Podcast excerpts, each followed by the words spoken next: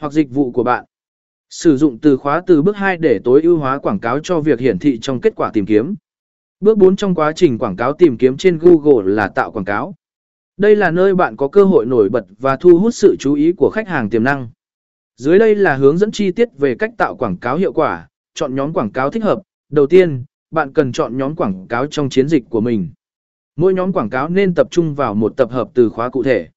Tạo tiêu đề hấp dẫn, tiêu đề là phần quan trọng nhất của quảng cáo của bạn. Sử dụng từ khóa chính từ bước 2 để viết tiêu.